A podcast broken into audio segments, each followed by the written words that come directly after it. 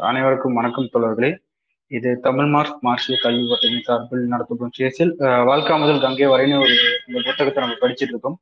அது எதை அடிப்படையில்னா ஒரு வரலாற்று பொ- இயங்கியல் பொருள் அடிப்படையில் எழுதப்பட்ட ஒரு கதைகள். கதைகள்னா ஒரு உண்மை சம்பவம் அது சமர்ந்து புனையப்பட்ட ஒரு கதை. இந்த மாதிரிதான் எல்லா மொத்த கதையும் இருக்கும். இருபது கதைகள் அதன் அடிப்படையில தான் இருக்கும். அதுல வந்து நம்ம இன்னைக்கு இப்ப தொடர் ஆறாவதுல வந்து பத்தாவது கதையை படிக்க போறோம். இந்த பத்தாவது கதையை படிக்கிறதுக்கு முன்னாடி இதுக்கு முன்னாடி நம்ம பார்த்த கதைகள்னு ஒரு சின்ன ஒரு recap மாதிரி பார்த்துடலாம். அதில் அப்படி நான் சொல்லிடுறேன். ஃபர்ஸ்ட் கதை வந்து நிசாங்கிற தலைப்பு. அது எது பாட்டி பெண் தலைமையிலான வேட்டையோட நாடூர் சமூகத்தை பற்றிய ஒரு கதை. இரண்டாவது வந்து திவா. அதே தான் பெண் தலைமையிலான க- சமூகம் தான் ஆனால் அது ஆதி சமூகமாக இருக்குது இருக்கு. அதை தொடர்ந்து ஒரு அமிர்தாசுவன் பெண்ணடிமைத்தனம் த- அந்த இடத்துல தான் பெண்ணடிமைத்தனம் தொடங்குதுங்கிறத மையப்படுத்தி அந்த கதையை எழுதியிருப்பாரு. அடுத்த புரபூதன் கதைகள் வந்து இனக்குழுக்களிலேயே போர் நடைபெறதும் அதுல அந்த போருக்கு தலைவனா ஒரு இந்திரனை நியமிக்கிறதும் அந்த கதையில எழுத்தாளப்பட்டிருக்கும். அடுத்து வந்து புருதானன். புருதானன் கதையில வந்து ஆதிரி அசுர போர். அதாவது அதுக்கு முன்னாடி ஆஹ், மத்திய ஆசியாவிலும் வால்காவில இருந்து வரவங்க இந்தியாவில் இருக்கிற ஆதி இந்தியர்களின் ஒரு பகுதியான அசுரர்களோட போர் நடக்கிற இடமா அந்த கதை இருக்கும். அதுதான் புருதானன் கதை. அடுத்து அந்த அங்கிரா. அங்கிரா கதையில தான் வந்து இந்த வேதங்கள் உருவாக்கப்படும் ஒரு இடம் உருவாகும். அதெல்லாம் வந்து கடவுள் யாகம் இந்த மூட நம்பிக்கையெல்லாம் பெரிய அளவுல வளர்றதுக்கான ஒரு கட்டமைப்பும் அந்த இடத்துல அடங்கும். அதுதான் அங்கிராங்கிற கதை. அடுத்து ஏழாவது கதையான சுதாஸ் சுதாஸ்ங்கிறது நம்ம இதுக்கு முன்னாடி ஒரு அங்கிராங்கிற கதை நமக்கு உருவாயிருக்கும் இல்லையா? சரி ஏற்கனவே உருவாக்குனது தானே. இது நம்ம பிரிக்கிறதுக்கு ஏதாவது வழி இருக்கும் தடுக்கிறதுக்கு வழி இருக்குன்னு சுதாஸ் அப்படிங்கிற ஒருத்தர் முயற்சி பண்ணுவாரு. அதை முய நம்ம முயற்சி வெற்றி அடையாம தோல்வியில முடியும். அதை எது காரணம் எது அடிப்படையில அப்படிங்கறத அதை கொஞ்சம் எழுதியிருப்பாங்க சொல்லியிருப்பாங்க. அதுக்கடுத்தன பிரபாகரன் ஆங்கிரா எதை உருவாக்குனாரோ அது மேம்பட்ட அமைப்புல உருவாக்குறது தான் பிரபாகரன் ஆங்கிரா உருவாக்குன வேதம் வந்து ஆயிரம் ஆயிரம் வருஷம் வருஷங்கிறப்ப அது முழுவதும் எல்லாரும் எதிர்த்து கேள்வி கேட்க ஆரம்பிக்கிறாங்க. இந்த கேள்வி கேட்கறதுனால இந்த அமைப்பு நம்ம உடையுது அப்படிங்கறதுனால பிரபாகரன் என்ன பண்ணுவாருன்னா இன்னொரு அமைப்பு அதை விட மேம்பட்ட அமைப்பு கருத்தியல் கருத்து முதல்வாதத்தின் அடிப்படையில் ஒரு மேம்பட்ட அமைப்பு உருவாக்குறாரு. அதான் பிராமணியம். அந்த பிரம்மவாதம் அப்படிங்கிறது உருவாக்குறது பிதர்லோகம் பிரம்மவாதம் சொர்க்கம் நரகம் இதெல்லாம் அதிக ஒரு ஒரு ஸ்ட்ராங்கான அமைப்புல உருவாக்காரு அதான் பிரபாகரன். அதுக்கடுத்து வந்து பந்துல மல்லன். இந்த பந்துல மல்லன்கிற கதை தான் வந்து இந்த அமைப்புல வந்து வணிகர்கள் எந்த அளவுக்கு மேம்படுறாங்க இதுக்கு முன்னாடி உருவாக்கின வேதம் அதெல்லாம் வச்சு வேதத்தை படிக்கிற பிராமணர்களாகட்டும் அதை கட்டி காப்பாற்றுற சக்திகளும் இருக்கும். இப்ப இந்த கதை கதைக்கு வரும்போது என்ன ஆகும்னா நாடுகளும் அதோட பயணங்களும் பெருமளவு வளர்ச்சி அடைஞ்சிரும். இந்த வணிகர்களோட போக்கும் உருவாகும். அதுவும் கொஞ்சம் பெரிய அளவில் வளரும். இந்த மூணு பேருக்கு உண்டான கதையை அந்த மாதிரி ஒரு வரதான் பந்திரமான கதை. இதுல வந்து இந்த புத்தர் அவரோட உரையாடல் அது குறித்தும் இதுல வந்திருக்கும் பந்திரமலன் கதைகள். இது வரைக்கும் நம்ம இந்த மாதிரி ஒன்பது கதைகளை பார்த்திருப்போம் மஞ்சளன் மலை வரைக்கும். இன்னைக்கு நம்ம பார்க்க போறது நாகதத்தன் அப்படிங்கிற கதை. இந்த நாகதத்தன் கதைங்கிறது இதுக்குன்னா நம்ம ஒரு ஒரு இதுக்கு முன்னாடி நடக்கிற விஷயம் எதுக்கு முன்னாடி மௌரிய பேரரசு உருவாக்கு முன்னாடியான ஒரு சமயமா இந்த நாகதத்தன் கதை எடுத்தாளப்பட்டிருக்கும் இந்த கதையின் தொட முக்கிய சில பேர் இருப்பாங்க. விஷ்ணுகுப்தன் நாகதத்தன் அஸ்தா பரிசுபுரி ஆளுநர் தாரயோஸ் அந்த மாதிரி பல பேர் இருப்பாங்க. அதுல வந்து முத ஐந்து பகுதியில பிரிச்சு இந்த அஞ்சு பகுதியிலும் ஒவ்வொருத்தர் வந்து நாகதத்தன் கூட உரையாடுறது தான் இந்த கதையோட அமைப்பு அமைப்பா இருக்கும். ஃபர்ஸ்ட் பகுதியில வந்து விஷ்ணுகுப்தனும் நாகதத்தனும் உரையாடுறது. ஆஹ் நம்ம இப்படியே நே- நேரடியா கதைக்குள்ளேயே போயிடுறோம். இந்த முன்னோ முன்னே அதெல்லாம் குறைச்சிக்கிட்டு நம்ம நேரடியா கதைக்குள்ள போயிடலாம். இன்னைக்கு சீக்கிரம் முடிச்சிடலாங்கிறனால. இந்த பகுதி ஒண்ணுல வந்து விஷ்ணுகுப்தனும் நாகதத்தனும் தான் உரையாடுறாங்க. எந்த இடம்னா தச்சசீலம் காந்தாரத்துனா அவங்க இருக்கிற இடம். அதை பத்தி தான் அவங்களோட உரையாடலை. ஏன்னா இவங்க தட்சசீலத்துல பர படிச்சு தட்சசீலத்துல தான் படிக்கிறாங்க. அவங்க ரெண்டு பேரும் அப்போ ஒன்னா தான் இருக்காங்க. அதனால இந்த தச்சசீலம் காந்தாரம் குறித்து தான் அவங்களோட முக்கியமான உரையாடலை. இந்த தச்சசீல இதுக்கு எல்லைகளை எந்திருக்குன்னா எங்க இருக்குன்னா மறு மற்றம் மேற்கு கந்தாரம் இந்த மாதிரி பல பகுதிகளும் இருக்கு. இந்த பகுதிகளில் இருக்கும்போது என்ன ஆகுதுன்னா அவங்க அடிக்கடி போர் போருக்கு வருவாங்க தச்சசீலத்துக்கிட்ட. போருக்கு வந்தாலும் அவங்க சிறு அளவுல சம அளவு பலவுடைய எதிரிகள் மற்ற ப- மற்றம் மேற்கு இவங்கெல்லாம் சம பலமுடைய எதிரிகள். இவங்களெல்லாம் வந்து ஈஸியா சமாளிச்சிட முடியுது. இழப்புகள் குறைவதற்கு இவங்க அடிக்கடி சண்டைக்கு வர மாட்டாங்க. தன்னோட பலத்தை நிரூபிக்கிற வேண்டிய அவசியம்லாம் இல்லை. அப்படி ஒரு சாதாரண போகுது நிலை- நிலவிட்டு இருக்கு. போருங்கிறத தவிர்க்க வேண்டிய ஒண்ணுதான் இருந்தாலும் இது எளிமையான முறையில த தடுத்து அதை வெற்றி அடைகிற மாதிரி தான் இருக்கு. ஆனா இப்ப என்ன அதன் நிலைமை மாறுதுன்னா பாரசீகம் அப்படிங்கிற ஒரு பேரரசு ஒன்று ஈரா இப்ப இருக்கிற ஈரா இருக்கு இல்லையா? பெர்சியர்கள் சொல்லுவாங்க. இப்ப இருக்க ஈரான் அதோட மையப்பகுதி. அங்க இருந்து படையெடுத்து வந்து போருக்கு அடிக்கடி வராங்க. அது ஒரு மாபெரும் பேரரசுங்கிறனால அது கூட போரிடும் போது பெரிய அளவான இழப்புகளை சந்திக்க வேண்டியது வருது. இந்த தச்சசீலங்கிறது அதோட தாரையேசுங்கிற மன்னனையும் எதுக்கிறதுக்கு இது போதுமான பலம் இல்லை. அதை நம்ம என்ன பண்ணலாம் அப்படிங்கறது குறித்து தான் இந்த ரெண்டு பேரும் பேசிட்டு இருக்காங்க. அப்ப என்ன சொல்றாருன்னா இந்த விஷ்ணுகுப்தன். அதாவது சாணக்கியர் நம்ம இப்ப கதையில படிச்சிட்டு இருக்கோம் இல்லையா? அந்த அர்த்த சாஸ்திரம் எழுதினாரு. அந்த மாதிரி ஒரு ஆளு ஆளு அவர் தான் விஷ்ணுகுப்தன். அவரோட உரையாடுறது நாகதத்தன். விஷ்ணுகுப்தனும் யாருன்னா ரெண்டு பேரும் சமமா படிச்சிருக்காங்க. விஷ்ணுகுப்தன் எந்த வகையில படிச்சவர்னா இந்த ஜோதிடம் இந்த கலைகள் அத அந்த மாதிரி கலைகள் அடுத்த அப்புறம்னா அதுக்குண்டான வான சாஸ்திரம் அந்த மாதிரி எல்லாம் படிச்சவர். இந்த நாகதத்தம் மருத்துவம் படிச்சவர். அது முன்னாடியே சொல்லியிருப்பாங்க உரையாடலே சொல்லியிருப்பாங்க. பின்னாடி ஒரு தடவை சொல்லுவாங்க. இப்ப அதை வச்சு என்ன சொல்றாங்கன்னா இப்ப விஷ்ணுகுப்தன் சொல்றாரு நம்ம இப்படி அடி வாங்கிட்டே இருக்கோம். இதுக்கான ஒரு வழி என்னன்னு யோசிச்சு பார்த்திருக்கியா? ஒரு நாளாவது அப்படின்னு சொல்லும்போது நீ ஒரு வழி யோசிச்சிருப்பீல அதை என்கிட்ட சொல்லு அப்படின்னு நாகதன் விஷ்ணுகுப்தர் கேட்காரு நம்ம என்ன பண்ணோம்னா பாரசீகர்களுக்கு இணையான வலிமையுடையரா ஆகணும் அப்படின்னு சொல்றாரு. அதுக்கு என்ன பண்ணணும்னா ஜனநாயக நாடுகளை ஒன்றிணைத்து ஒரே பேரரசா உருவாகணும் அப்படி சொல்றாரு. ஜனநாயகம்னா அந்த காலத்து ஜனநாயகம். நம்ம போன கதையில பந்திரமல்லன்னு படிச்சிருந்தா தெரிஞ்சிருக்கும். அந்த ஜனசபைன்னு ஒன்று கூடும் அதுல ஓட்டு அமைப்பு. அந்த அது மூலமா தான் ஒருத்தர் யார் சேனாதிபதியா வரணும் யார் தலைவனா வரணும் அப்படிங்கெல்லாம் முடிவெடுப்பாங்க அந்த மாதிரி ஜனசபை இருக்கிற மாதிரியே ஜனநாயக நாடுகளா இருக்கும். அந்த ஜனநாயக நாடுகளை ஒன்றிணைச்சு ஒரே பேரரசா உருவாக்கணும். அப்படின்னு சொல்ல சொல்ற முன் வைக்கிறாரு ஒரு ப்ரொபோசல் வைக்கிறாரு விஷ்ணுகுப்தன். நம்ம இதை தடுக்கிறதுக்கு ஒரே வழி அதுதான் அப்படின்னு. அதை எப்படி நம்ம அப்படி ஒன்றிணைச்சாலும் எல்லாருக்கும் ஒரு சின்ன நம்ம நாடு கொஞ்சம் பெருசு தச்சுச்சலம் பரவாயில்ல பெருசு. அதே மாதிரி எல்லா நாடும் பெருசா இருக்க முடியும் இருக்குன்னு சொல்ல முடியாது. சின்ன நாடுகளும் இருக்கும். அதுக்கெல்லாம் நமக்கும் சமமான அந்தஸ்தம் அதுல கிடைக்குமா அப்படின்னு கேட்கும்போது ஆஹ் அது எப்படி அது அமைகிறது ரொம்ப கஷ்டமான விஷயம் தான். ஏன்னா பேரரசில் சமமான அந்தஸ்து இல்லாமல் தகுதியை பொறுத்தே அதற்கான அந்தஸ்தெல்லாம் அமையும் அப்படின்னு சொல்றாங்க. அப்படி அமைச்சிருக்கும் போது அது என்னன்னு சொல்றது? ஒரு கீழ்நிலையில இருக்கும் இல்லையா? அது சரியா நம்ம கவனிக்காம போகலாம். அதுக்குண்டான வசதிகளை செஞ்சு கொடுக்க முடியாம போகும். அப்புறம் வரிய நிலைக்கு கொண்டு போறதுக்கான வாய்ப்புகள் இருக்கு இல்லையா? ஒரு பேரரசு அமைச்சிக்கும் போது இந்த மாதிரி ஒரு அமைப்பு கொண்டு வந்தோம்னா அப்படின்னு சொல்லும்போது தான் ஆஹ் விஷ்ணுகுப்தர் சொல்றாரு. இந்த மாதிரி வே- பாரதி பாரசீகத்துல இருந்து அடிமையா இருப்பதோட நமது பேரரசில் உயர்ந்த நிலையாக இருக்கும். எதுனா நம்ம கொடுக்குற அந்தஸ்து அப்படின்னு சொல்றாரு. அடிமையாக இருப்பதுன்னா அவங்க ஒரு ரெஃபர் பண்ணி தான் சொல்லுவாங்க கோட் பண்ணி. எதனா மேற்கு காந்தாரம்னு சொல்லுவாங்க. மேற்கு காந்தாரம் பகுதி எப்படின்னா பாரசீகத்தோட இணைஞ்சிருச்சு. இணைஞ்சு அவருக்கான கப்பாங்கட்டும் ஒரு சிற்றரசு மாதிரி மேற்கு காந்தாரம் மாறிடுச்சு. அந்த மேற்கு காந்தாரத்துல இருக்கிறவங்கலாம் இப்ப வரிய அடிமை மாதிரி தான் இருக்காங்க. மன்னர் சுகபோகமா இருக்காரு. ஆனா இப்ப அது கீழே இருக்கிற மக்கள்லாம் ரொம்ப கஷ்டப்படுறாங்க. ஆஹ் அதை பத்தி நான் அதையும் நம்ம பார்க்கணும்ல அப்படி ஒரு பாரசீக மன்னன்ட்ட அடிமையா இருக்கிறத நம்ம ஒரு இந்த ஐக்கிய இது உருவாக்குறோம் இல்லையா? நாடுகளை உருவாக்குறோம் இல்லையா? இதுல ஒரு சின்ன அந்தஸ்து கிடைச்சாலும் அது கொஞ்சம் பெருமை மிக்கதா தான் இருக்கும் அப்படி சொல்றாரு. ஆனா இதை வந்து முற்றிலும் மறுத்து ஆஹ் என்ன சொல்றாங்க இதை நம்ம ஏத்துக்கவே முடியாது. நம்ம விரும்புறது முக்கியமான ஒரு மக்களாட்சி சம்மந்தப்பட்டதாக தான் இருக்கும்.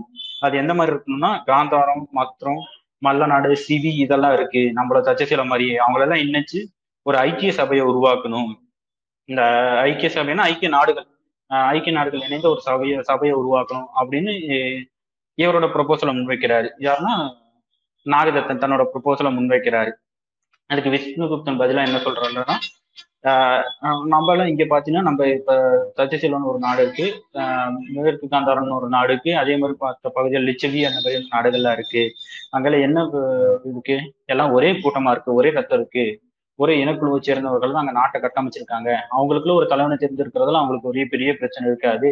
ஏன்னா நம்ம இனத்தை சேர்ந்தவன் தான் தலைவனா இருக்கான். நமக்கு நல்லதான் செய்வான ஒரு நம்பிக்கையில அவங்க செயல் வந்து செயல்பட்டு இருப்பாங்க.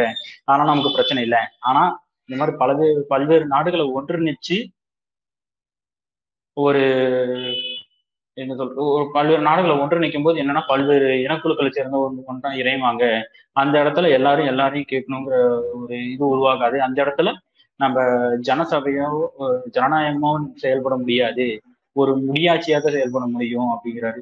அதை அப்படியே ஆப்போசிட்டா இருக்கிறார் நம்ம முடியரசு தேவையே இல்லை குடியரசா தான் இருக்கணும். குடியரசா இருக்கும்போது தான் சிறப்பான நிலையில இருக்கும். நீ இதுக்கு முன்னாடி மகதத்துக்கு வந்திருக்கியா? அதாவது மகதம்ங்கிறது நான் அந்த பின்னாடி அதை பத்தி சொல்றேன். இந்த மகதத்துக்கு வந்திருக்கியா? ஒரு அந்த நாட்டோட சேர்ந்தது லிச்சவியர்கள் இருக்காங்க. லிச்சவி நம்ம போன பார்த்தா பார்த்த இப்ப நேபாள பகுதி.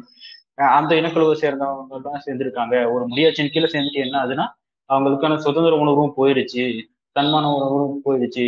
இப்போதைக்கு அந்த நாட்டு லிச்சவியில் இருக்கிறவங்களுக்கு பெரிய ஆசையும் என்னன்னா இந்த மாதிரி மகத நாட்டோட ஆஹ் சேர்ந்துட்டா போதும். அதுவே தனக்கான பெரிய பதவி பெரிய அந்த மாதிரி நினைச்சிட்டு இருக்காங்க. அந்த மாதிரி முடியாட்சிக்கு கீழே போகும்போது அப்படி ஒரு ஆபத்தை நம்ம சந்திக்க வேண்டியது இருக்கு. நாடுகள் தன்னோட சுயத்தை இழக்கும். யார் அங்க ராஜாவா இருக்காங்களோ அவங்க மட்டும்தான் பெரிய ஆளா ஆகும் யாரு முடி அதாவது யாரு கிரீட சுமக்குறாங்களோ அவங்க மட்டும்தான் பெரிய ஆளா இருக்கும். அவங்களுக்கு யார் கூட நிக்கிறாங்களோ அவங்க மட்டும்தான் செல்வ செழிப்போட இருக்க முடியும் மத்த எல்லாரும் அடிமை மாதிரிதான் இருப்பாங்க. அந்த மாதிரி எல்லாம் சொல்றாரு. யாருன்னு நாகதத்தன். ஆஹ் அப்படி அதனாலதான் நம்ம சொல்றோம். இந்த முடியாட்சி எல்லாம் வேணாம். குடியாட்சி ஏற்படுத்துறதுக்கு வழிமுறையை நம்ம நோக்கி போகணும் அப்படின்னு சொல்லும்போது சேரி நாகதத்தா தான். நான் இது வரைக்கும் இங்க இந்த ரஜசீலத்துல வந்து வெளியே எங்கேயும் அதிகமாக போன போனதில்லை. ஆனால் எனக்கு தெருல போல. நான் இந்த இது மகதம் அந்த மாதிரி நாடுகள்லாம் போய் பாக்குறேன் அந்த மகதத்துல இப்ப ஆண்டிட்டு இருக்கிறது ஒரு நந்தன். அந்த நந்தனை போய் பாக்குறேன் அந்த நந்தனுக்கு இந்த மாதிரி ஒரு பெரிய நாடை ஒன்றிணைக்கிற ஒரு ப- சக்தி இருக்கா? ஒரு படைகளை உருவாக்க வேண்டிய சக்தி இருக்கா? அதை நான் போய் பாக்குறேன் பார்த்து முடிவெடுக்கிறேன் அப்படின்னு சொல்லும்போது ஆஹ் இவரு நாகத்தன் சொல்றாரு சரி நண்பா நீ அந்த அப்படி போ. நான் இந்த பக்கம் போறேன். எந்த பக்கம்னா ஆஹ் இவங்க இந்த இதுக்கு உட்பட்ட நாடுகள்லாம் எப்படி இருக்கு? மற்ற நாடுகள்லாம். பே- பாரசீக பேரரசுக்கு உட்பட்ட நாடுகள். பாரசீகம் அதுக்கு மேல கிரேக்க நாடு அது எல்லாமே வரிசையா இருக்கு. நிறைய நாடுகள் இருக்கு. பெரிய மாபெரும் ராஜ்யங்கள் உருவாக்கிட்டு இருக்காங்க. அந்த நாடுகள்ல இருக்கிற சிறு இணையற சிறு சிறு ராஜ்யங்கள்லாம் எந்த அளவுல இருக்கு நான் பயணப்பட்டு பார்க்கணும் அப்படின்னு சொல்லும்போது இரண்டு பேரும் அப்ப பிரியறாங்க. இந்த பிரியிற இடம் தான் முக்கியமான இடம். ஆஹ் இதுல வந்து நாகதத்தன் நம்ம கதையில தொடர்ந்து வருவாப்ப இந்த இடத்துல வந்து விஷ்ணுகுப்தன் இதே இந்த ஒரு முதல் பகுதியோட நிறுத்தப்பட்டுருவாரு. ஆனா உண்மையிலே இந்த மாதிரி இருக்குன்னா இந்த வரலாற்றின் படி இதுக்கு பின்னாடி தான் ஒரு எப்படி சொல்றதுன்னா இந்தியாவின் முதல் ராஜ்ய பேரரசை உருவாக்குற ஒரு இது தொடக்கம் இதுதான். நான் ஒரு தது நந்தனை பார்க்க போறாரு இல்லையா? நம்ம சின்ன வயசுல அந்த கதையெல்லாம் படிச்சிருப்போம்.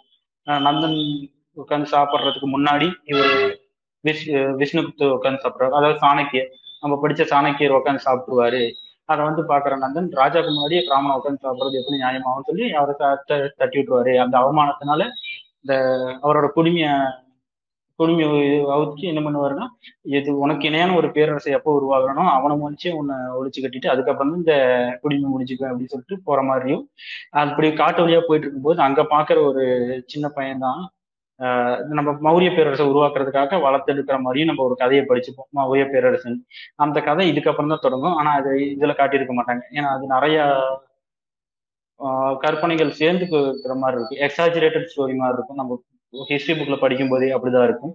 அதனால அத எழுத்தாளருக்கு அதை கையில எடுத்துக்கல. இந்த பக்கம் நம்ம நாகதத்தன் பக்கமே வந்துருவாப்ல இந்த மாதிரி நாகதத்தன் பேசிட்டு இந்த ரெண்டு பேரும் பிரிஞ்சு போற இடத்துல கடைசியா ஒண்ணு பேசிக்குவாங்க. என்னன்னா உனக்கு பரவாயில்ல நீ மருத்துவம் எடுத்து வச்சிருக்க எங்க போனாலும் பொழைச்சுக்குவ ஆஹ் அப்படின்னு சொல்லும்போது உனக்கும் ஆஹ் நாகத்தன் விஷயம் கொடுத்துட்டு உனக்கு மட்டும் என்னப்பா நீ ஜோதிடம் கத்திருக்க இந்த மாதிரி ஆஹ் அர்த்த சாஸ்திரம் எழுதுற அளவுக்கு உனக்கு திறமை இருக்கு யந்திர மந்திர வித்தெல்லாம் கத்திருக்க நீயும் தான் பொழைச்சுக்குவ அப்படின்னு. இதை வச்சு என்ன இதெல்லாம் பொய் தானே அப்படின்னு சொல்லுவாங்க.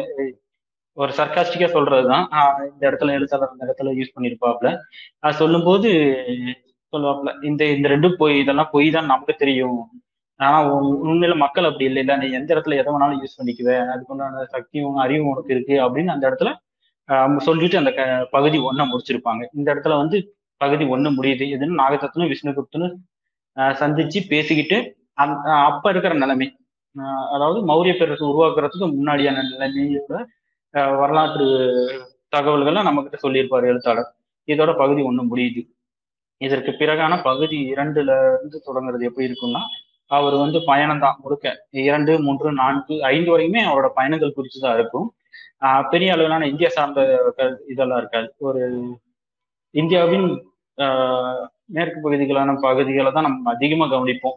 பாரசீகம் அதுக்கு மேல போனோம்னா அந்த கிரேக்கம் இது குறித்தான பகுதிகள் தான் இருக்கும். ஏன்னா நம்ம அதிகமா படிக்காதனால என்னால அதிகமா தகவல்கள் சொல்ல முடியாது. இருந்தாலும் கதை அமைப்பு நான் அப்படியே சொல்லிடுறேன். மேபி நம்ம இந்த பேசி முடிச்சதுக்கு அப்புறம் உங்களுக்கு தகவல் தெரியும் போது அதை நம்ம கான்வர்சேஷன்களை கொண்டு வந்துக்கலாம். அது கொஞ்சம் யூஸ்ஃபுல்லா இருக்கும். இப்போ பகுதி இரண்டு. பகுதி இரண்டு பாலைவனத்தின் மலை குன்றுகளும் பள்ளத்தாக்குகளும் நிறைந்த வணிக பாதை. இவ்வறண்ட பாலை பகுதிகளிலும் ஆச்சரியம் படத்தக்க வகையில் அனைத்து வசதிகளும் நிறைந்த விடுதிகள் நிறைந்திருந்தன. ஆஹ் வணிக பாதைக்குன்னா அதிகப்படியான இது கிடைக்க ஆரம்பிச்சிருச்சு. வணிகம் பெரிய அளவுல வள வளர ஆரம்பிச்சிருச்சு. அதனால அந்த பகுதியில் இருக்க விடுதிகள் அந்த வழியா போற எல்லாருமே சிறப் அதிக பெரிய அளவில் இருக்கணும்னு நினைக்கிறவங்களா தான் இருக்காங்க. அதனால விடுதிகள்லாம் வெவ்வேறு வகையில இருக்கு. அந்த விடுதிகளுக்கு அந்த வழியா பயணப்படுற ராஜாக்கள் இருந்து வணிகர்கள் இருந்து அவங்களுக்கெல்லாம் பெரிய அளவிலான அ- அரண்மனை மாதிரியான விடுதிகளும் அவங்களுக்கு வேலை செய்யறதுக்குன்னே இருப்பாங்க இல்லையா பணியாளர் அவங்க தங்குறது அந்த இடத்துல இருக்கிற வேலையாளர்கள் இருக்கிறதுனால ஒரு ஏழைகள் இருக்கிற ஒரு விடுதிகள் நிறைந்த பகுதியும் அந்த மாதிரி இரண்டு பெரும் பகுதிகளை பிரிஞ்சிருக்கு. அதுல வசதியான விடுதியிலிருந்து மூணு அரசாதிகாரிகள் சாதாரண விடுதி அமைஞ்சிருக்கிற பகுதியில் நுழையிறாங்க. அங்க அவங்க வைத்தியரை தேடி அலையிறாங்க. அந்த இடத்துல வந்து அடித்தட்டு மக்களின் விடுதி ஒண்ணுல வந்து இந்து வைத்தியர் இருக்காரு அப்படிங்கிற த தகவலை தெரிஞ்சுக்கிட்டு அவரை பாக்குறதுக்கு பார்க்கறதுக்கு பார்க்கணும்னு சொல்லி அங்க சொல்றாங்க. அந்த இடத்துல இருக்கும்போது எல்லாரும் அங்க ஒரே மாதிரி தான் இருக்காங்க. ஒரு வைத்தியம்னு சொல்ற மாதிரி யாரும் இல்லை. எல்லாரும் கிட்டத்தட்ட ஒரு பிச்சை எடுக்க வரி நிலையில ஏழைகளா இருக்கிறவங்களா தான் இருக்காங்க. அதனால அவங்களுக்கு குழப்பமா இருக்கு. இந்த மாதிரி சொல்லிடுறாங்க வெளிப்படையா. இங்க யாராவது வைத்தியர் இருக்கீங்களா அப்படின்னு நான் கேட்கும்போது அந்த இடத்துல வந்து ஒருத்தர் வர்றாரு யாருன்னா முலாம்பழம் சாப்பிட்டுருக்கா? யாருன்னா பிச்சை கரலர் ஒன்னா என்னன்னா ஒரு பிச்சை வாங்கி முலாம்பழத்தை காசு கொடுத்து வாங்கி இந்த பிச்சைக்காரர்களும் கொடுத்து அவரோட ஒன்னா உட்காந்து அவங்களோட ஒன்னா உட்காந்து சாப்பிட்டு இருக்காரு அவர் வந்து நான் வைத்தியர் தான் அப்படின்னு சொல்லும்போது அவங்களுக்கு ஆச்சரியமா இருக்கு. நீ வைத்தியரா நம்ப முடியல அப்படிங்கும்போது ஆஹ் சரி என் துணிதான பிரச்சனை அப்படின்னு சொல்லிட்டு உள்ள போயிட்டு ஒரு கம்பளி ஆடை போட்டு வர்றாரு அவர் கம்பளி ஆடையை போட்டு வந்தாலும் அதுவும் கொஞ்சம் தான் வெளுப்பா இருக்கு. முக முகத்துல வந்து தேஜஸ் வந்துருச்சு. ஆனா அந்த துணியும் வந்து அந்த அளவுல வெளுக்கலைங்கிறதுனால ஒரு மாதிரி அழுக்காதான் இருக்கு. ஆஹ் ஆடைகளை மாற்று மாத்திக்கிட்டு இந்த மருந்து பொட்டலங்கள் வேண்டிய தோல் பையோட அவங்களோட போறாப்புல. ஆஹ் அப்படி அவர் போகும்போது பாக்குறப்பே தெரியுது. பேரளவுக்கு தான் வசதியான விடுதின்னு சொல்லிக்கலாம். ஆனா உள்ள போய் பார்க்கும்போது அரமனையா தான் இருக்கு. ஆஹ் விடுதினாவே தெரியும் இல்லையா? இப்ப இருக்கிற விடுதியில அந்த கால விடுதி வச்சு பாத்துக்கோங்க ஆஹ் எந்த மாதிரி இருக்குன்னு. ஆனா அந்த மாதிரி விடுதி மாதிரி இல்லாம ஒரு அரமனையாவே இருக்கு. எல்லா இடத்துலயும் சுத்தமா இருக்கு. அதுல வந்து அவங்க போகும்போது அந்த படிக்கட்டுல இருந்து அதோட கைப்படியில இருந்து வாயில் அந்த வாயிலுக்கு தொ- ஒரு திரைச்சலை முதற்கொண்டு அழகிய வேலைப்பாடுகளோட தான் இருக்கு.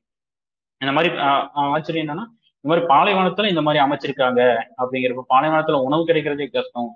ஆனா இவங்க அழகிய வேலைப்பாடுகளுக்கு எவ்வளவு செலவு செஞ்சு இந்த பாலைவனத்துல இவ்வளவு பண்ணியிருக்காங்க அப்படிங்கிற போது இன்னும் ஆச்சரியம் ஆகுது. நாகரத்னுக்கு அதிகமாகுது. அந்த மாதிரி அவர் உள்ள போனதும் அவரோட ஒரு பெண் ஒருத்தி ஒரு அறைக்குள்ள அழைச்சிடுறாங்க அந்த அறையில வந்து ஒருத்தர் உட்காந்துருக்காரு அவர் பார்த்த உடனே தெரியுது அவர் தான் ஆளுநர். அந்த இருக்கிற அந்த இது இடத்துல இருக்கிற ஒரே ஆண்மானும் அவரா தான் இருக்காரு. அது மூலம் கம்பீரமா இருக்கிற போகும்போது ஒரு முக்கியமான ஆள் தெரிஞ்சிருது. அவர் சொல்றாரு நான் தான் இந்த மாதிரி ஆளுநர். இந்த மாதிரி சாத்தியானால வந்து பரிசூரி நோக்கி போறோம். வரவெல்லாம் இந்த மாதிரி ஆயிடுச்சு. நீங்க தான் அவங்கள பார்க்கணும் அப்படின்னு சொல்லி கூட்டு போறாரு. கூட்டு போய் ஒரு ரூம்குள்ள இது பண்றாங்க. இந்த ரூம்குள்ள பார்க்கும்போது தெரியுது யாருன்னா ஆளுநரோட மனைவி. ஆக்ஸாங்கிறவங்க அந்த இடத்துல வந்து நோய் வாய்ப்பட்டு கிடைக்கிறாங்க. அவங்க முகம் வரைக்கும் முடி இருக்கு. அந்த அளவுக்கு இருக்கு. இவர் முழுசா பார்க்கல. சரி நான் பாக்குறேன் நான் பார்த்துட்டு இதுக்கு யா இவங்களுக்கு யார் வைத்தியம் பார்த்தாங்களோ அந்த வைத்தியரும் பார்க்கணும். அவங்களுக்கு தயாரா இருக்குன்னு சொல்லிட்டு அஹ் சொல்லுறாரு ஆளுநரும் அதுக்கேற்ற மாதிரி சரி அதுக்கு நான் தயார் பண்ணிடுறேன்னு சொல்ல இவர் வந்து அவங்கள பாக்குறாங்க பார்த்துட்டு எல்லாம் பாக்குறாங்க என்ன மாதிரி இருக்கு? இவங்க நோய் எந்த அளவுக்கு இருக்கு? இவங்களுக்கு காப்பாற்றணுமா அதெல்லாம் பார்த்துட்டு ஒரு முடிவு எடுத்த மாதிரி கேட்குறாங்க கேட்கறாங்க அந்த பணிப்பெண் இருப்பாங்க இல்லையா அவங்ககிட்ட இருந்து ஒரு எனக்கு வந்து மது சாறு சா திராட்சை மது வேணும். அது எந்த அளவுக்கு பழசா இருக்கும் அந்த அளவுக்கு நல்லது. அப்படின்னு அவர் கேட்கிறாரு அவர் கேட்ட உடனே அது கிடைக்கிறது. கிடைச்சதுக்கு அப்புறம் என்ன பண்றாருன்னா அவருக்கு அந்த மருந்து பொட்டில இருந்து ஒன்று எடுக்கிறாரு. அதுல இருந்து ஒரு துண்டுரல் நகத்துல இருந்து ஒரு அரைக்கால் கிராம் எடுக்கிறாரு. எடுத்து அவங்க வாயில வாயை திறக்க சொல்லி அதை கொட்டிட்டு அதுக்கு மேலேயே அந்த இந்த திராட்சை மாதிரி இருக்குமே அதையும் ஒரு சில தொழில்கள் செய்யறாங்க விழும்போதே விழும்போது தான் அவர் பாக்குறாங்க. அவங்க அதை முழுங்குறாங்க அப்படின்னு. முழுங்கும் போது தான் அவருக்கு கொஞ்சம் திருப்தி ஏற்படுது. அது வரைக்கும் அவருக்கும் இரண்டு மனநிலையாக தான் இருந்து அவங்களுக்கு திருப்தி உண்டானுச்சு. ஆஹ் அப்படி இது பண்ணிட்டு அவங்க கண் எப்ப விழிக்கிறாங்களோ அப்ப என் அலையுங்கள். அந்த மாதிரி சொல்லிட்டு அவர் வெளியே காத்துட்டு இருக்கிற வைத்தியர்களை பார்க்க போறாரு. சாரி.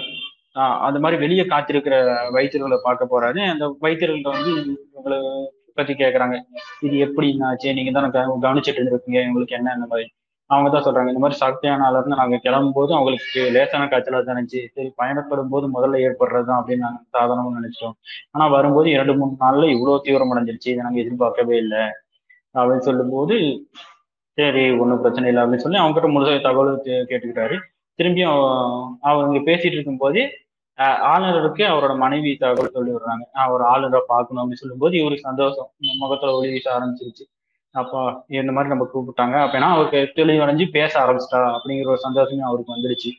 அப்படின்னு அப்படி சொன்ன உடனே இவர் வைத்தியர் அதாவது நம்ம நாகதத்தினையும் கூப்பிட்டு உள்ள போறாங்க.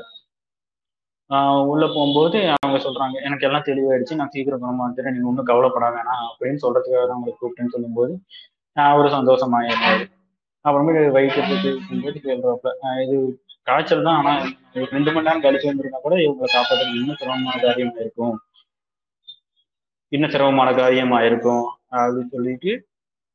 சரி இப்போ ஒன்றும் பிரச்சனை இல்லை அவங்க காய்ச்சல் குணமாயிரும். ஆனா ஓய்வு எடுக்க வேண்டிய என்ன இருக்கு ஒரு- வாரமாவது கிட்டத்தட்ட ஓய்வு எடுக்கணும். அப்புறம் தான் பயணம் எதா இருந்தாலும் தொடங்கணும்னு சொல்லி என்னென்ன ஓய்வு எடுக்கிற காலத்துல என்னென்ன சாப்பிடணும் எதெல்லாம் மருந்தெல்லாம் எடுத்துக்கணும் அந்த மாதிரி எல்லாம் தகவல்லாம் சொல்றாங்க. அப்படி சொல்லும்போது என்ன பண்றாங்க இந்த மாதிரி உதவி செஞ்சிருக்கீங்க நீங்க இங்கேயே தங்குங்க ஏன் அந்த மாதிரி தங்குறதுக்கு கஷ்டமான இடத்துல வந்து தங்குறீங்க அப்படின்னு சொல்லி தங்க வைக்கிறதுக்கு கட்டாயப்படுத்தி தங்க வைக்கிறாங்க. சரி சரி உங்களுக்காக தங்குறேன் அவங்க அவர் வரைக்கும் தங்குறேன் அப்படின்னு சொல்லி தங்க இருக்குது அவரும் அதுல வந்து அவங்களுக்கு அவரையும் தொடர்ந்து சொல்லுவார் இந்த மாதிரி முதல் நாள் எப்படி ஆச்சு நாலாவது நாள் அவங்க எழுந்து உட்காடுறாங்க ஆறாவது நாள் வந்து தினம் உணவுன்ற அளவுக்கு தயாராயிட்டாங்க அப்படிங்கிறப்போ ஒரு வாரம் கரெக்டா முடியுது. அவங்களும் முழுசும் தேறிட்டாங்க. இப்போ அவங்க பயணத்துக்கு தயாராயிட்டாங்க. அப்போ வந்து என்ன சொல்றாங்கன்னா நம்ம பயணத்துக்கு தயாராயிட்டோம். சரி நீங்க எங்க போறீங்க அப்படின்னு சொல்லும்போது இந்த மாதிரி நான் பர்சுபுரி போறேன். இப்போ பார்த்திக தலைநகர் பர்சுபுரிக்கு போயிட்டு அங்க இருந்து தொடர்ச்சியாக தொடர்ச்சியா நான் கிரேக்கத்துக்கு போகணும். கிரேக்ல வந்து அந்த மேக்டோனியா மா- இப்போ மாசிடோனியா ஏத்தன்ஸ் அதுக்கு எல்லாத்துக்கும் போகணும்னு ஆசைப்படுறேன் அப்படின்னு சொல்லும்போது ஒன்றும் பிரச்சனை இல்லை. நாங்கள் அங்கே தான் போகிறோம் வாங்க உங்களுக்கு வேண்டிய எல்லா உதவியும் செய்யறதுக்கான தயாரா இருக்கோம். நாங்க எங்களோட வாங்க அந்த மாதிரி சொல்லும்போது அவர் அதை ஏத்துக்கிறாரு. அப்படி ஏத்துக்கும் போது என்ன சொல்றாங்கன்னா இந்த ஆளோட மகள் ரோசனான்னு ஒருத்தங்க இருக்காங்க. அந்த ரோசனாவை கூப்பிட்டு இவர் நம்ம கூட தான் வரப்போறாரு. இவருக்கு உண்டான எல்லா பணிகளையும் செய்யணும். எந்த குறையும் வச்சிடக்கூடாது அப்படின்னு அவங்க கிட்ட சொல்லும்போது ஆஹ் அது ஒன்றும் பிரச்சனை இல்லை. அவர் கவனிக்கிறதுக்கு நம்ம இப்ப சோபியாவை அவளுக்கு நான் அவரை பணிப்பெண்ணா நியமிச்சாச்சு. அவர் வேணுங்கிறதெல்லாம் பார்த்துக்குவா. அப்படின்னு சொல்லும்போது சரி ஆஹ் நம்ம பயணத்தை தொடரலாம் அப்படின்னு இது முடிஞ்சு ரெண்டாவது பகுதி அதோட முடியுது. இவங்க பயணத்தை தொடரலாம் அப்படிங்கிறதோட இரண்டாவது பகுதி முடியுது. இந்த மருத்துவ இது என்ன சொல்றதுன்னா இவரோட ஏற்படுற நெருக்கம் அந்த ராஜ குடும்பத்தோட ஏற்படுற நெருக்கம் அப்படிங்கிறதோட இரண்டாவது பகுதி முடியுது. அடுத்து மூன்றாவது பகுதி மூன்றாவது பகுதி நடக்கிற இடம் தான் வந்து பாரசீகம். பாரசீகத்திலும் அது பின்னாடி தொடர்ச்சி நடக்குது. அவர் பாரசீகத்துக்கு போயிட்டாரு. பா- பாரசீகம்னா பாரசீக தலைநகர் பரிசுபுரிக்கு போயிட்டாரு. இந்த பரிசுபுரி வந்து அவரை வந்து வியப்பில் ஆழ்த்துது. ஏன்னா இ- ரொம்ப பாலைவனம். எந்த அ- அதிகபட்சம் வ- வசதிகள் எதுவும் இல்லை. குறைவான மழை தான் பெய்யுது. இப்படி இருக்கிற ஒரு- ஒரு நாடு வந்து மிக சூட்சமா இருக்கு பார்க்கும்போதே அப்படிங்கும் போது அது உணர்றாரு. இது வந்து பாலைவனத்துல அமைஞ்சிருச்சு. இயற்கை எந்த உதவியும் செய்யல. இருந்தாலும் மக்கள் வந்து தன்னோட உழைப்பாலும் ஒரு முயற்சியாலையும் இந்த அழகையும் அலங்காரத்தையும் உருவாக்கியிருக்காங்க அப்படிங்கிறத அவர் உணர்ந்துக்கிறாரு. அதுவும் இல்லாமல் அவர் இங்கே வரும்போதே நம்ம ஏற்கனவே பார்த்தோம் இல்லையா அந்த அப்சாங்கிறவங்க அப்சாங்கிறவங்க யாருன்னா பாரசீக சக்கரவர்த்தின தாரையோசோட தங்கை. அவளுக்கு உதவி பண்ணனால அவருக்கு வந்து பெரிய மதிப்பு கிடைக்குது. அதுவும் இல்லாமல் அந்த இடத்துல வந்து இந்த இந்து இந்தியாவுல இருந்து வந்திருக்க ஒரு வைத்தியன் அப்படிங்கிறப்ப இன்னும் கொஞ்சம் பெருமை கிடைக்குது. அந்த மாதிரி அவர் போற இடத்துல அந்த மதிப்பெல்லாம் கிடைக்குது. இது பாரசீகத்துல முக்கியமா நடக்கிறது இதெல்லாம். இது மாதிரி அவர் இருக்கிறனால என்னன்னா பொருள் முழுசையும் அவர் வந்து சுத்தி பார்க்குற வாய்ப்பு கிடைக்குது. அங்க இருக்க எல்லாத்தையும் அறிஞ்சுக்கிறாரு. கலாச்சாரம் கலை இலக்கியம் எல்லாத்தையும் அவர் தெரிஞ்சுக்கிறாரு. ஆஹ் அதுவும் நம்ம அவருக்கு பார்த்தோம்னா ஒரு பணிப்பெண்ணா ஒருத்தர் நியமிச்சாங்கன்னு சோபியாங்கிற ஒருத்தங்க. அவங்க வந்து அவங்கள எதுக்குன்னா தன்னோட மருத்துவ தச்சனையா வைத்தியம் பண்ணாரு இல்லையா? அந்த வைத்தியத்துக்கு தச்சனையும் அந்த சோபியாவை வந்து தங்களுக்கே கேட்டு பெற்றிருக்காரு. ஆனா அப்படி கேட்டு பெற்றாலும் அவர் என்னன்னா ஒரு அடிமை மாதிரி நடத்தல ஒரு சுதந்திர பெண்ணா அவருக்கு என்ன மாதிரி வந்து அப்படியே வாழலாம் அப்படிங்கிற மாதிரி முழு உரிமையோட ஆஹ் அவங்கள நடத்துறாரு. கடைசி வரைக்கும் அடிமை மாதிரியே நடத்தல அவங்க அவங்ககிட்டயும் அதை சொல்லிடுறாங்க சோபியா சோபியா இனிமேல் நான் அவங்ககிட்ட கேட்டு பெற்றுட்டேன். என்கிட்ட ஒரு பிரச்சனையும் இல்லை. நீ உன் விருப்பம் போல இருக்கலாம் அப்படின்னு சொல்லும்போது சரி எனக்கு அடிமை இல்லையா அப்படின்னு கண் உறுதியா கேட்டுக்கிறாங்க இல்லை. அப்படின்னா இப்ப நான் என்ன பண்றது? அப்படின்னு கேட்கும்போது உன் விருப்பம். இது மாதிரி நீ தனி தனித்து செயல்படலாம். யாரையும் சார்ந்து இருக்கும் யாருக்கும் உதவியா இருக்கும் அந்த மாதிரி எல்லாம் இல்லைன்னு சொல்லும்போது நான் இப்ப நான் உங்க கூட வரேன்னு சொன்னா நீங்க என்ன கூட்டு போவீங்களா? இல்ல வரக்கூடாதுன்னு சொல்லுவீங்களா? அப்படின்னு சொல்லும்போது அது உன் விருப்பம் தான். நீ உன்ன மாதிரி ஒரு பாசிய மொழி பாசிய மொழியும் கிரேக்கமும் தெரிந்த ஒரு பெண் என் கூட வர்றது இன்னும் சுலபமா தான் இருக்கு பயணத்துக்குன்னு சொல்லும்போது அவளுக்கு அது சிறப்பாக ஒரு நல்ல விஷயமா தெரிஞ்சுது. ஆஹ் அதே மாதிரி அவன் அடிமையிலும் சொல்லும் போதே அவன் தொடர்ந்து சொல்றான். ஆஹ் அது பெருமகிழ்ச்சி அடைகிறான் அப்பதான் அவன் சொல்றான் என்னோட தந்தையும் இப்படிதான் இருந்தாரு அவருக்கும் நிறைய அடிமைகள் இருந்தாங்க. இந்த அடிமைகளும் அப்பப்போ வந்து ஆடல் பாடல் சந்தோஷமா தான் இருப்பாங்க. ஆனா அதுக்கு பின்னர் இருக்கிற வேதனை இது வரைக்கும் எனக்கு தெரிஞ்சது இல்லை நான் எப்போ ஒரு அடிமை ஆனதும் அதன் பிறகுதான் இந்த மாதிரி ஒரு அவங்களோட வழி என்னவா இருந்திருக்கும் அப்படிங்கிறதே முழுசா உணர முடியுது அப்படின்னு அவங்க சொல்லும்போது ஆச்சரியப்பட்டு கேட்கறான். அப்பனா உன் தந்தையும் அப்படிதான் இருந்தாரா? பெரிய ஆளா இருக்கும்போது பெரிய புள்ளியா இருக்கும்போது எப்படி நீங்க இப்படி ஆனீங்க? ஏன் நீங்க அடிமையான? அப்படி உனக்கு அந்த கதையை சொல்ல விருப்பம் இருந்தா சொல்லலாம். அப்படின்னு அவர் சொல்றாப்ல முன்வைக்கிறாரு. அவர் சொல்றதுல எந்த ஒரு பிரச்சனையும் இல்லை அப்படின்னு ஆஹ் சொல்றாங்க ஒரு நிமிஷம். அப்படி சொல்லும்போது அவங்க சொல்றாங்க தன்னோட தந்தை வந்து இந்த மாதிரி ஏதென்ஸ் நகரத்துல வந்து ஒரு முக்கிய பிரமு ஏத்தன்ஸ் இப்போ கிரீஸ்ல இருக்கிறது அதெல்லாம் இருக்கிறது. ஆனா அப்பா ஏத்தன்ஸுங்கிறது ஒரு தனி ராஜ்யமா இருந்துச்சு. அந்த மாதிரி ஒரு முக்கிய பிரமுகா இருந்தாரு. இந்த மாதிரி மாசிடோனியாவோட மன்னன் பிலிப் பிலிப் அலெக்சாண்டரோட தந்தை. அவர் வந்து படையெடுத்து எங்க நாட்டை ஜெயிச்சிட்டாரு. ஜெயிக்கும் போது என்ன ஆச்சுன்னா என்னோட அப்பா வந்து குடும்பத்துல இருந்த எல்லாரையும் சேர்த்துட்டு படகு மூலமா ஆட்சியை கண்டத்துக்கு போனோம். நாங்க போனா எங்களுக்கு அடகலை கிடைக்கும்னு நினைச்சோம். ஆனா அப்படி நடக்காம கொஞ்ச நாள்லயே வந்து பாரசீகத்துல வந்து பாரசீகத்துல வந்து படையெடுத்தாங்க. அதாவது அந்த அவங்க ஏத்தன்ஸ்ல இருக்கும்போது வீட்டுல இருந்து இந்த மா மாசிடோனியால வந்து படையெடுக்கிறாங்க. இதே மாதிரி திரும்பி ஆசியாவுக்கு வரும்போது பெர்சியன்ஸ் வந்து படையெடுக்கிறாங்க. இந்த மாதிரி நடக்குது. படையெடுத்தாங்க. நகரமே அழிஞ்சிச்சு. அங்க அதுல இருந்து தப்பிக்கிறதுக்கு எல்லாரும் ஆளுக்கு திசையில ஓடணும். அப்படி நாங்க பிரிஞ்சிட்டோம். ஆஹ் அப்படி இருக்கும்போது என்ன வந்து அந்த பாதி பெர்சியன்ஸ் வந்து அரெஸ்ட் பண்ணிட்டாங்க.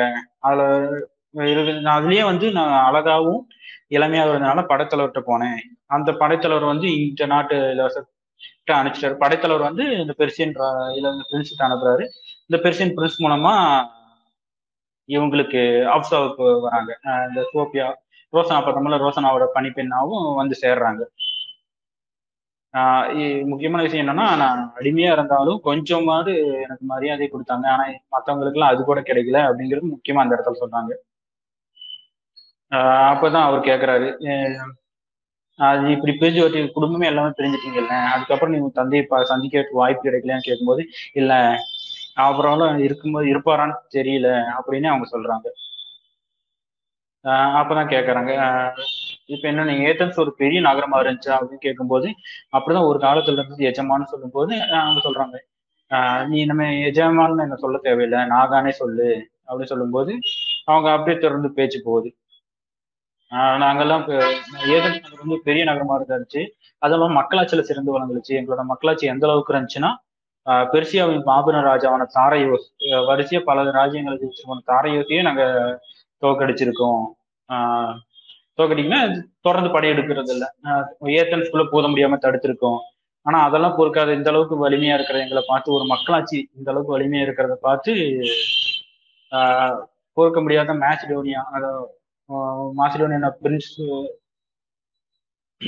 மாசிடோனியா ராஜாவோட பிளிப் வந்து எங்களை கைப்பற்றிட்டாரு அப்படின்னு சொல்றாங்க. கைப்பற்றின பிறகு இந்த அது வரைக்கும் குடியாட்சியா சிறப்பா செயல்பட்டு இருந்தது முடியாட்சியா மாறுது. முடியாட்சியா மாறினதுக்கு அப்புறம் மக்களோட வாழ்க்கை தரம் ரொம்ப மோசமானதாயிடுச்சு. அதிகப்படியான அடிமைகள் அதெல்லாம் சேர்ந்து ஆரம்பிச்சிட்டாங்க. அதுவும் இல்லாம அதுல இருந்தே குறிப்பா அந்த குடியாட்சியிலே இருந்துச்சு அந்த குடியாட்சியை பொறுக்க முடியாத சில முதலாளிகள் என்ன பண்ணிட்டாங்க? மறைமுக பிளிப்புக்கு ஆதரவு கொடுக்க ஆரம்பிச்சிட்டாங்க. பிளிப்பு வந்து அப்படி ஒரு ஆதரவு கிடைக்கலன்னா பிளிப்பால கூட உள்ள வந்து ஜெயிச்சிருக்க முடியும் தாயஃபே ஜெயிச்சு எங்களால பிளிப்பெல்லாம் அசால்ட்டா ஜெயிச்சிருக்க முடியும். ஆனா உள்ள இருந்தே அவருக்கு ஆதரவு கிடைச்சிருச்சு பிளிப்புக்கு அதனாலதான் ஜெயிச்சிட்டாரு அப்படின்னு சொல்றாங்க.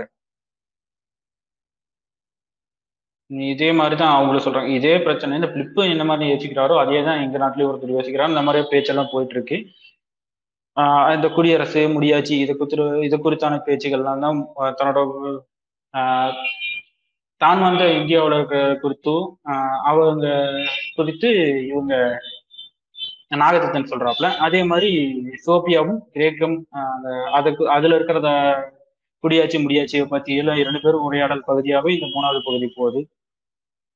அந்த இடத்துல தான் அவங்க சொல்றாங்க. சோபி நீ இவ்வளவு சொல்றல ஏத்தன்ஸ் குடியரசா இருந்தும் ஏன் அடிமை உலகத்தை இருந்துச்சு? அப்படின்னு கேட்கும்போது அவங்க சொல்றாங்க. அது எதுக்காக வேற என்ன இதுக்காவா இருக்கும்? இந்த மாதிரி அழி தன்னோட அழிவு சீக்கிரம் சேர்த்துக்கத்தான். இந்த இருக்கிற உள்ள இருக்கிற பணக்காரர்லாம் பேராசையால அடிமை வழக்கத்தை தொடங்கி வச்சாங்க அடிமை உலகத்தை தொடங்கி வச்சாங்க. அதை வந்து யாராலையும் மாற்ற முடியல.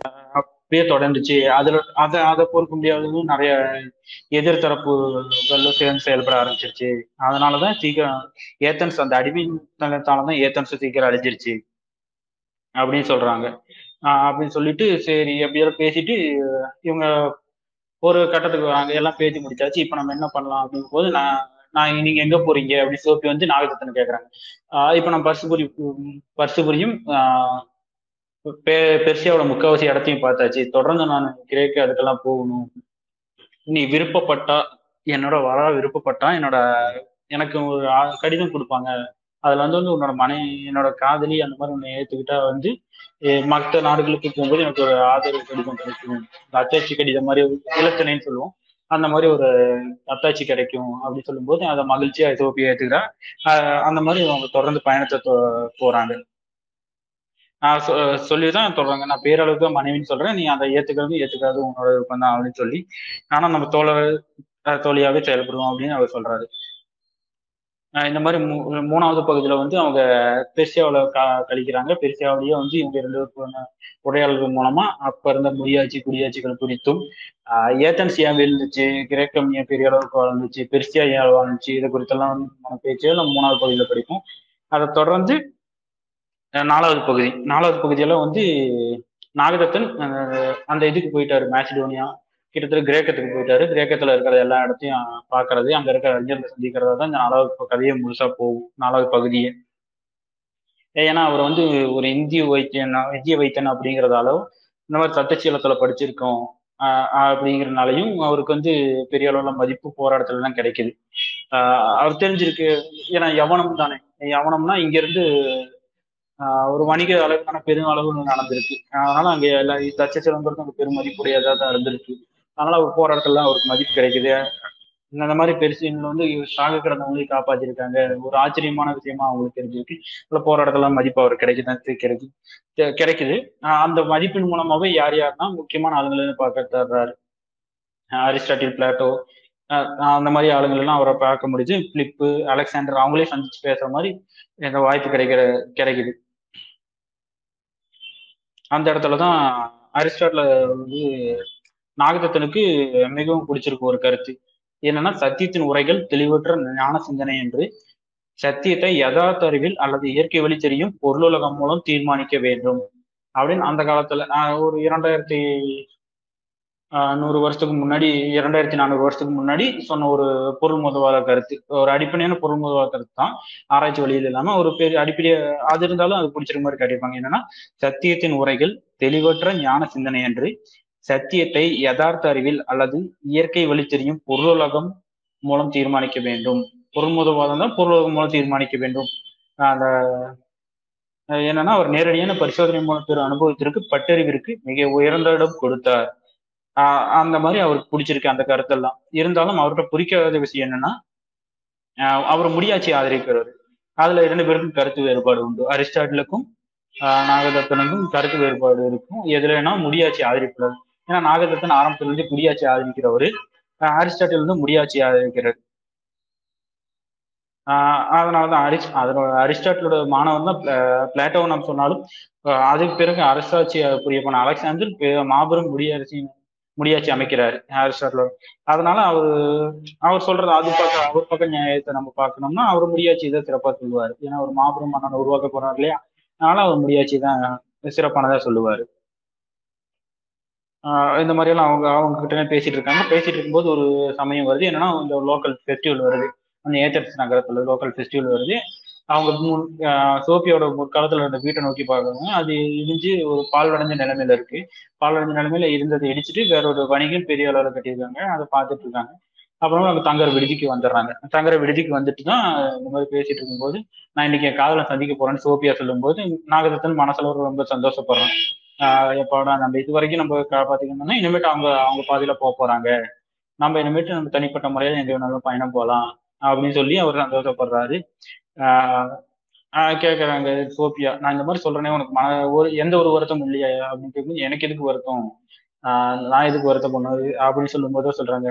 நீ ரொம்ப மனசளவுல மிக உயர்ந்தவன் தான் நாக நாக அப்படின்னு சொல்றாங்க. அப்படி சொல்லிட்டு இருக்கும்போது சரி நான் என்னோட காதல்னு உன்னோட உயரத்துலயும் உன்னோட அளவுல தான் இருப்பான். அதனால என் காதலுக்கு பண்ண வேண்டிய அலங்காரத்தை ஒன்று ஒரு தடவை பண்ணி பாத்துக்கிறேன் பண்ணி பார்த்துக்கும் போது அவருக்கு நான் போகும்போது எந்த ஒரு கூச்சமும் இல்லாம அவர்கிட்ட பேசி பழக முடியும். அப்படின்னு சொல்லும்போது அவங்கள அலங்காரப்படுத்துறாங்க. அலங்காரப்படுத்திட்டு சரி என்னோட காதலை பார்க்க நீ வரியா? அப்படின்னு கேட்கும் அவங்க சந்தோஷமா சரி நானும் வரேன்னு சொல்லும்போது கூட்டு போறாங்க. கூட்டு போயிட்டு அந்த விடுதியிலேயே ஒரு அறையில வந்து ஒரு அறை கூட்டு போறாங்க. அந்த அறையில வந்து நிலை கண்ணாடி வந்து இருக்கு. இந்த நிலை கண்ணாடி முன்னாடி நிறுத்தி வச்சுட்டு இதுதான் என்னோட காதலன் அப்படின்னு சொல்லும்போது அப்படின்னு சொல்றாங்க. அந்த இடத்துல ஒரு காதல் வயப்படுறாங்க. காதல் வயப்பட்டு யார் நாகதத்தன் காதல் வயப்படுறாப்புல. அப்புறம் சொல்றாங்க.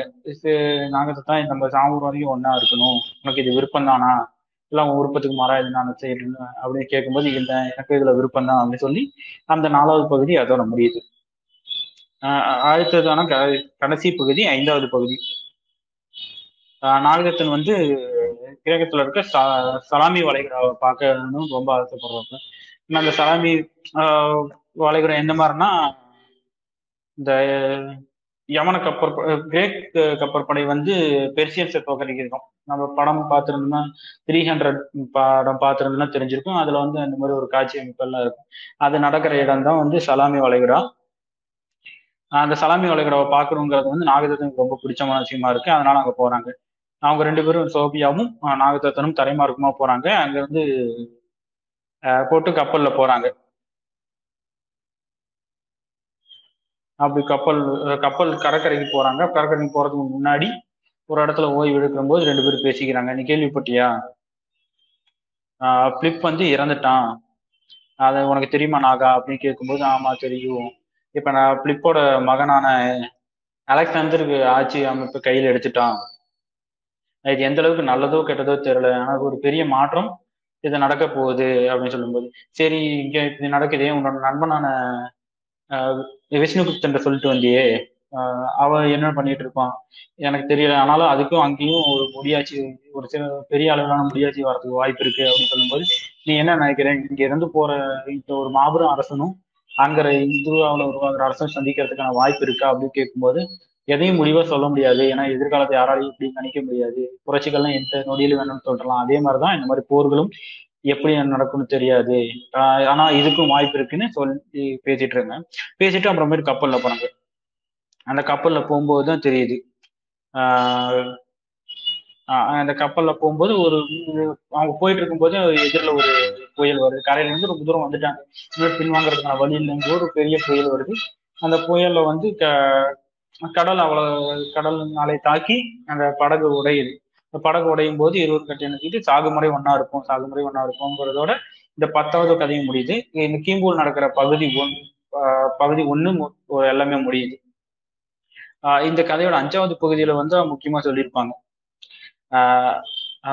அரிஸ்டாட்டில் தான் அலெக்சாந்தருக்கு கல்வி கற்று கற்பித்தவர். அவர் தான் அவனோட வந்து அளவு கடந்த அறிவும் ஆக்கியிருப்பாரு. அது மட்டும் இல்லாம அரிஸ்டாட்டில் பின்னாடி வந்து பிளாட்டோன் இருக்காரு. பிளாட்டோட முக்கியமான விஷயமே வந்து யாருன்னா இந்த லட்சிய குடியரசு அமைக்கிறது. அதை பத்தி பெரிய அளவில் கற்பனை செஞ்சிருக்காரு. அந்த குடியரசுல சாதாரண மக்களுக்கு கூட ஆடு மாடு மேய்க்கிறவங்களோட நிலையில வச்சிருக்க விரும்பினாரு யாரு? பிளாட்டோ. அந்த ஒரு பெரிய மாபெரும் அரசாங்கத்தை தான் அலெக்சாண்டர் உருவாக்கும் அப்படிங்கிறதையும் இந்த இடத்துல ஒரு இடத்துல கோட் பண்ணி சொல்லியிருப்பாங்க. முக்கியமா பிளாட்டோ அரிஸ்டாட்டில் அலெக்சாண்டர் அவங்களோட காலத்தையும் மென்ஷன் பண்ணி சொல்லியிருப்பாங்க. இந்த மாதிரி அந்த மென்ஷனோட அஞ்சாவது கதையோட மொத்தம் சாரி பத்தாவது கதையோட அஞ்சாவது பகுதி முடிவடையுது. அதுதான் தொடர்களே மொத்தம் இருபது கதைகள் கொண்ட பகுதி கிமு கிபியா பிரிச்சிருக்கோம்னு சொன்னோம். இந்த கிமு காலத்தில் நடக்கப்படும் பத்து கதைகளும் இந்த பத்தாவது கதையா முடியுது. பத்தாவது கதை வந்து கொஞ்சம் மாறுபட்டது. மற்ற ஒன்பது கதைகளும். மற்ற ஒன்பது கதைகளும் எப்படின்னா வால்காவில இருந்து கங்கை நோக்கி வரது இருக்கும். ஆனா இந்த ஒரு கதை மட்டும் வாழ்க்காவில இருந்து பயணப்பட்டு கொஞ்சம் மேற்கு நோக்கி பயணப்படுற மாதிரி காட்டியிருப்பாங்க. எந்த இடம்னா பாரசீகம் பாரசீகத்துல இருந்து இந்த இடம் கிரேக்கத்துக்கு போயிட்டு அந்த இடத்துல ஒரு இடத்துல மென்ஷன் பண்ணுவாங்க. நீ இந்த இடத்துல இரண்டு இடங்களுக்கு சண்டை வரும்னு நினைக்கிறியா? அப்படின்னு சொல்லும்போது இல்ல வரதுக்கான வாய்ப்பு இருக்கு. அப்படின்னு சொல்லி முடிப்பாங்க. அது எதுக்காகன்னா இந்த எல்லாத்தையும் ரிலேட் பண்ணி சொல்லியிருப்பாப்ல இந்த மாதிரி கிரேகத்துல வந்து ஃபியூச்சர்ல தானே வரும். அலெக்சாண்டர் வந்து இந்தியா வரைக்கும் படையெடுத்து வருவார். இந்த மாதிரி காந்தார் வரைக்கும் படையெடுத்து வருவாரு. அப்போ வந்து மௌரிய பேரரசன் வழி வந்த ஒருத்தர் வந்து அவங்க இரண்டு பேருக்கு நடுவுல போர் நடக்கும். அந்த மாதிரி ஒரு அமைப்பு இருக்கும். அதை வெளிப்படையா சொல்ல முடியாட்டியும் இந்த மாதிரி ஒரு கதையா சொல்லியிருப்பாப்ல கதையில வந்து